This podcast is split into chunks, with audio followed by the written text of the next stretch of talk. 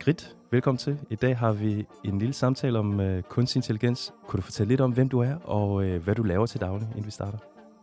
Ja, det vil jeg meget gerne. Jeg hedder Grit Munk. Jeg er digitaliseringspolitisk chef her i Ingeniørforeningen IDA.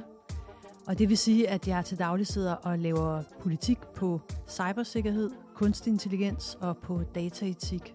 Vi har øh, kontakten til Christiansborg blandt andet. Vi har kontakten til embedsmænd rundt omkring i regioner og kommuner og prøver at komme med, med vores take set fra et ingeniørsynspunkt på, hvad gør vi egentlig med alt det her nye teknologi?